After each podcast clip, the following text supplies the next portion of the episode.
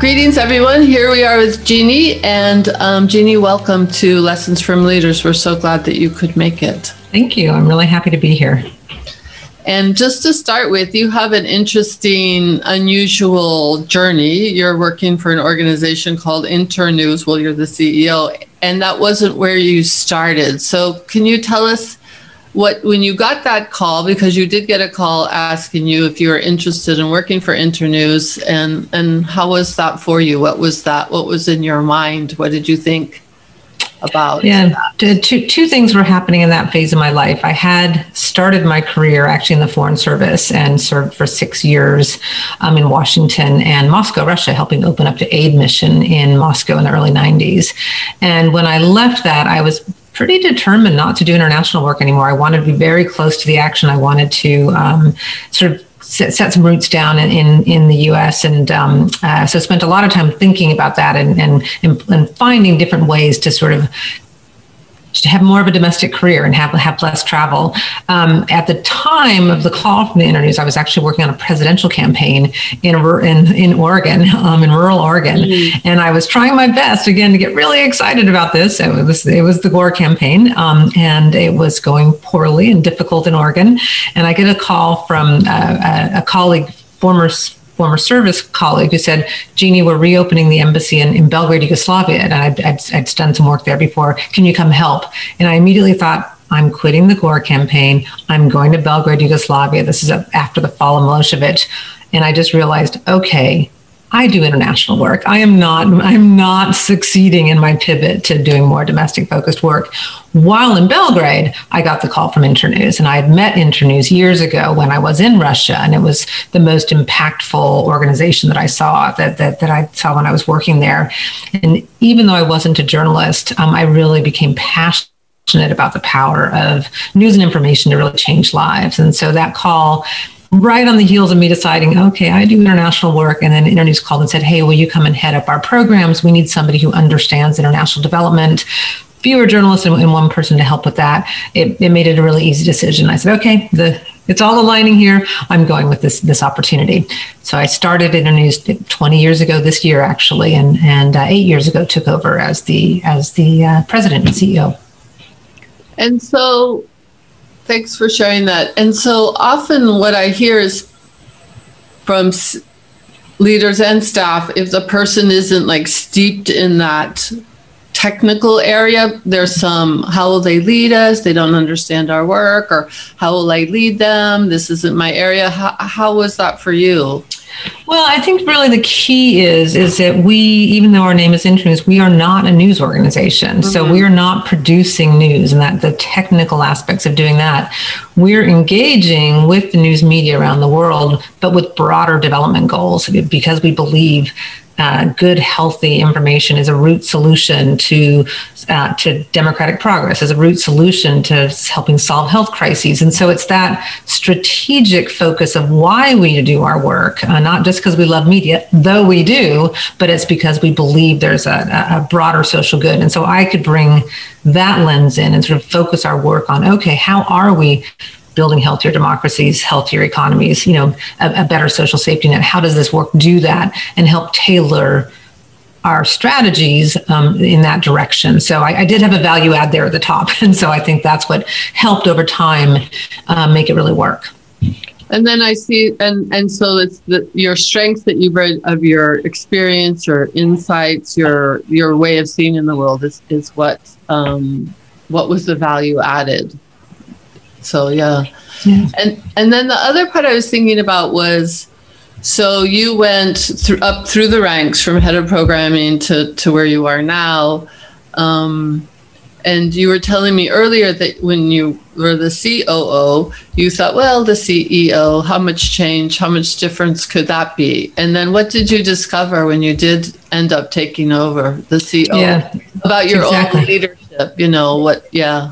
Yeah, exactly. It was a really interesting, I was first head of programs, and then, and this is under the leadership of the founder of Internews, which is also its own dynamic for any nonprofit, head of programs, then eventually became C O O. And I was his full number two. I know C O Os vary sometimes, but I was you know, everybody else reported up to me. And he was getting approaching retirement and, and, and shifting back. So to a large degree, I was running the organization, the day-to-day operations at the time. And so when this opportunity came up, the board set up a transition plan for him as he was looking at retirement and decided to put me in sort of interim, like if we could just do this handoff and I would become C E O for a couple of years while he was stepping back.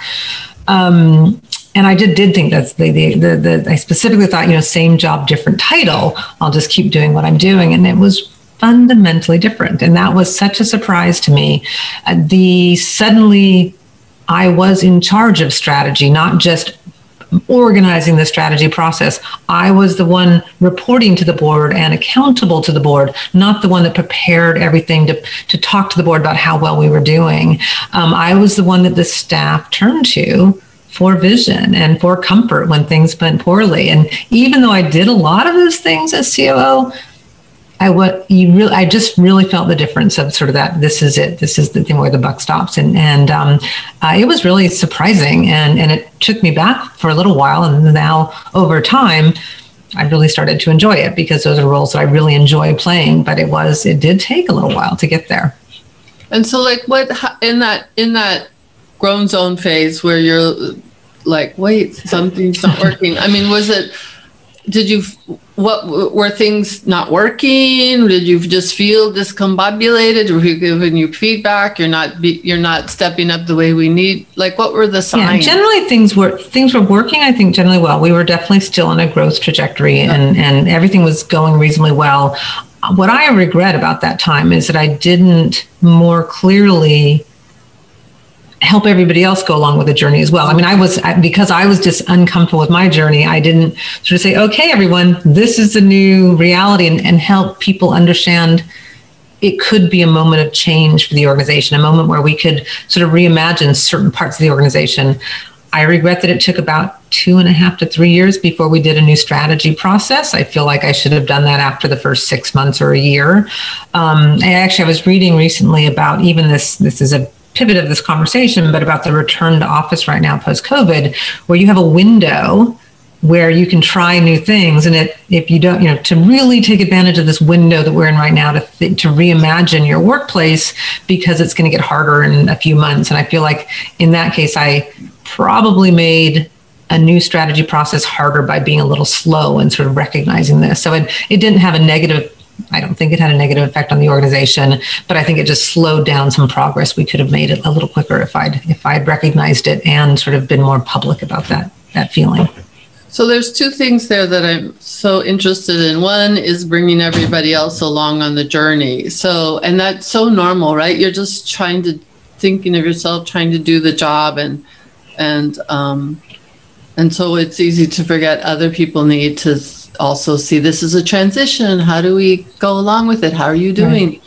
And then I'm also interested in the new the new strategy. And it's easy to look back, right, and think, oh, twenty twenty, we should have done it earlier. But for all you know, you did it exactly in the right time, the right. Um, and what I, for instance, an, uh, some a C E O I know right now who's transitioning out is wondering whether he, he should do the new strategy before he leaves, or mm-hmm. he should leave it for the new C E O. And so I'm just curious what you think. I'll start with that one and go back to the yeah. bringing staff along. Um, I do think he he should wait. If I were a new C E O, I certainly wouldn't want to inherit. I mean, I know, again, there'd be a little bit of time, but um, I would not want to inherit a strategy that somebody else had right. done, particularly if, if if the board was involved. So I would definitely wait on that one. Um, bringing staff along, I think, you know, we all know you have to communicate something multiple times, seven times is the, is the figure right. that I always hear. Uh, and that is so true, and particularly for international organizations. I mean, we are very distributed. You know, we have offices and all over the world. We at Internews have split headquarters between Northern California, Washington, and London, and I sit in, in rural Maine, and so have been sort of commuting between these offices, but not in any one office permanently.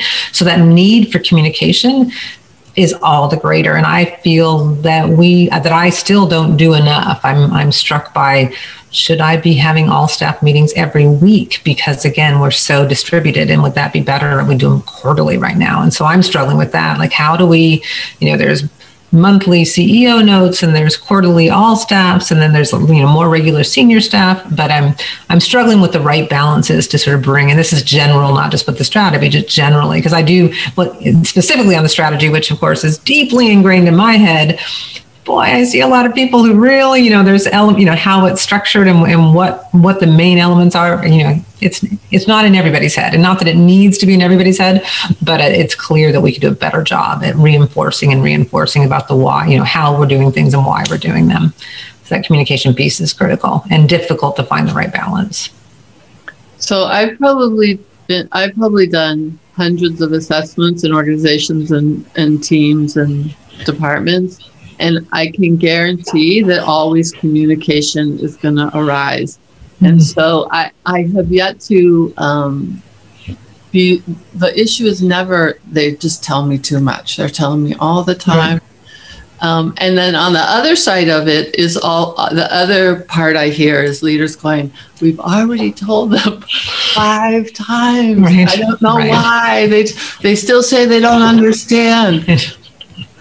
So I think part of it is accepting. This is always mm-hmm. a challenge. We're always mm-hmm. trying to find the right balance. It's a, it's a, like if I just had this thought, it's like, what if it was like a beautiful mystery that we're always trying to understand and unpack? Because it's, you know, listening to him just reminded, what is, maybe there is no right balance. Yeah, I think it is really hard to find that balance. One thing that I've just recently changed is, um, our structure is such that we have sort of uh, uh, four big sort of organizational departments, our programs department, our sort of technical leadership department, and then all of our, our C O O runs our, you know, grants and finance and administrative and all of those. We also, the fourth being our European operations. Um, and then, then it's just me and, you know, and the board and my, you know, we have, I have a program assistant working with me, and that's qu- not quite enough for the things that I need to do. And so just this year, we put in a, a, a fairly senior manager working with me on strategy and um, and planning, just to sort of get a little bit more meat around this, and, and to be in, in looking at the internal communications. It's been life-changing. I don't know why I've never mm-hmm. had, you know, sort of allowed myself a team in, in the president's office or the C E O's office that is actually senior and able to do work, as opposed to delegating the large chunks. And so my advice to any C E O is think about doing that, getting a real team to do your, you know, the work of your your position, which I, I may, maybe everybody does that, and I'm really behind this behind the curve on here, but it's been really life-changing for me and the organization. I think it's really helping. Let I'll um, I'll be the hummingbird that takes this idea and passes it around. Please do. Please do. Or maybe the bumble, a bumblebee is a better analogy. Yeah. yeah. So, Ginny, when you think about your leadership, and another way of thinking about it is, what do you expect from leaders, your like executive team and their leadership? And so the question is, what is for you great leadership? Either what you're doing, aspiring to, or or what you expect from from your executive leaders? Yeah, I mean, I, I think it's going to sound like what you probably hear from a lot of leaders, but just really letting, you know, providing some guidelines about where, where we're going, some direction, and then sort of stepping back and let it, letting everybody run. I think where I don't do a good enough job is sort of really being clear about specific expectations and then accountabilities. I'm very much a, a person of just like, you know, I believe that people will succeed and run, and we actually have very talented staff that are extraordinary and, you know, own their own parts of the business beautifully. Um, but sometimes, I, I mean, I think that I, I don't do enough of that. And I think that's frustrating both for my senior leaders as well as for the organization, that it's not, I think leaders should should do both, put that big vision and let people run, but then have a few clear accountabilities and, um, you know, expectations, accountabilities. And that's where I, I need to work on um, moving ahead is, is, is that piece of it. That's cool. Thank you. And thanks for sharing where you're, uh, you're, you're aspiring to also. Yeah. We all have work to do. we And that's, so let's own it, you know, instead yeah, of yeah. pretending that we don't.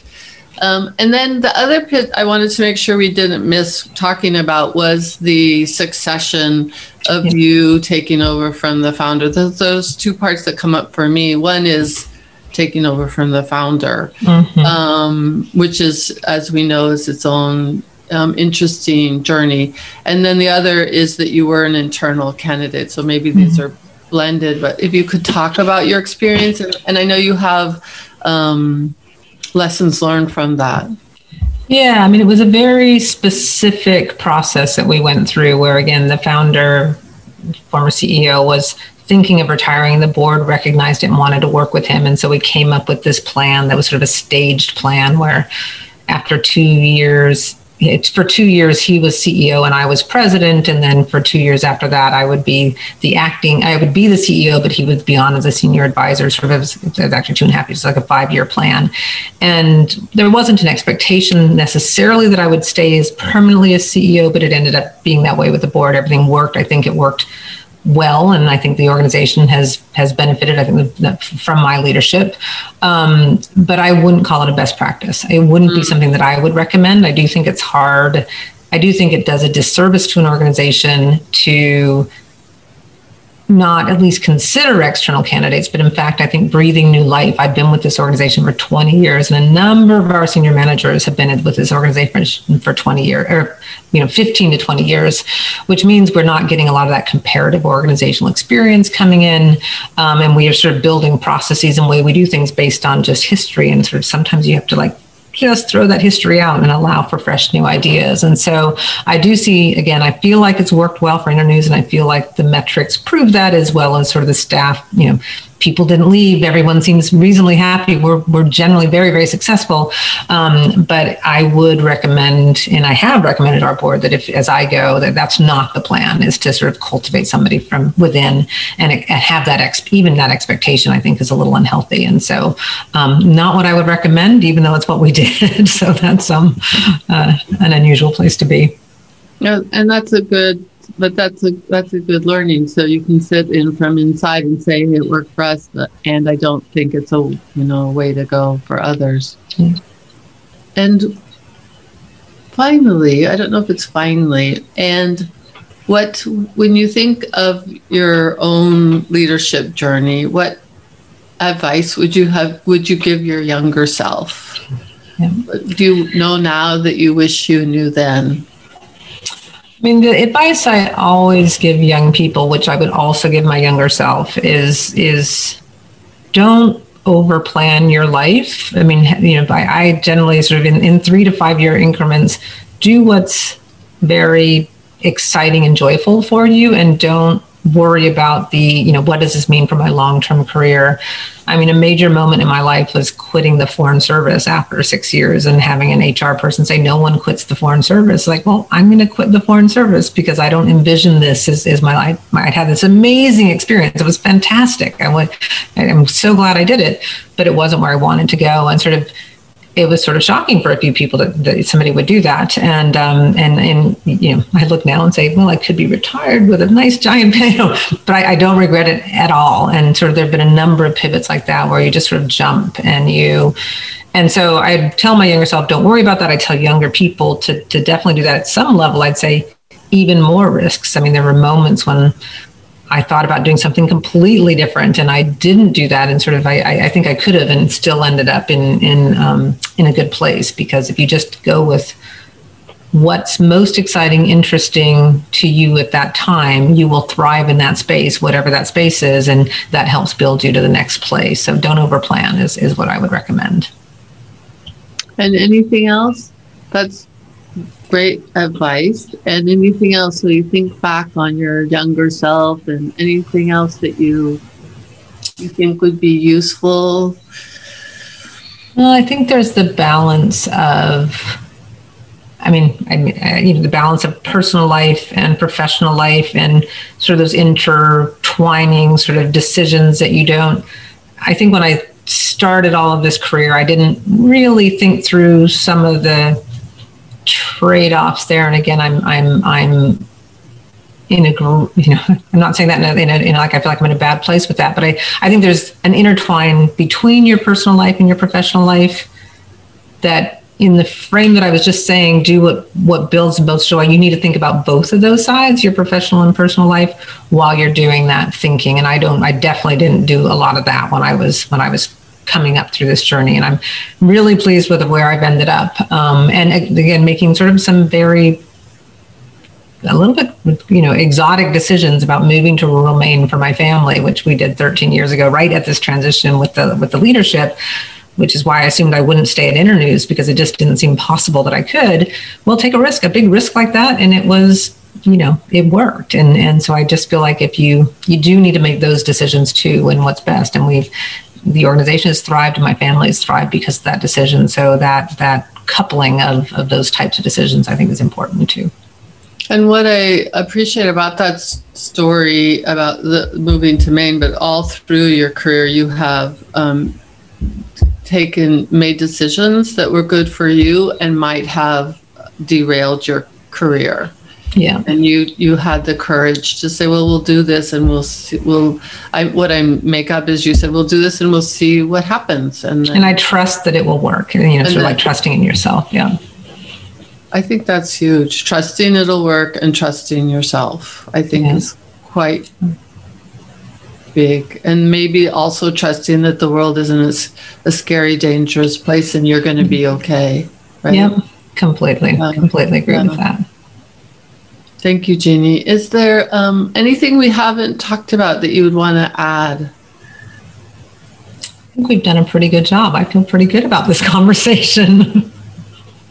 We could talk for more. There's so much in your in your in your background and history we could unpack. And I wanted to thank you for coming on our podcast and sharing your experience. And um, I just want to give a shout out to everyone to do look up Internews. They're doing some very interesting work, so, and unusual work. So um, do check out their website. Yes, internews dot org. Thank you so much. I really appreciate this opportunity. It was fun to talk.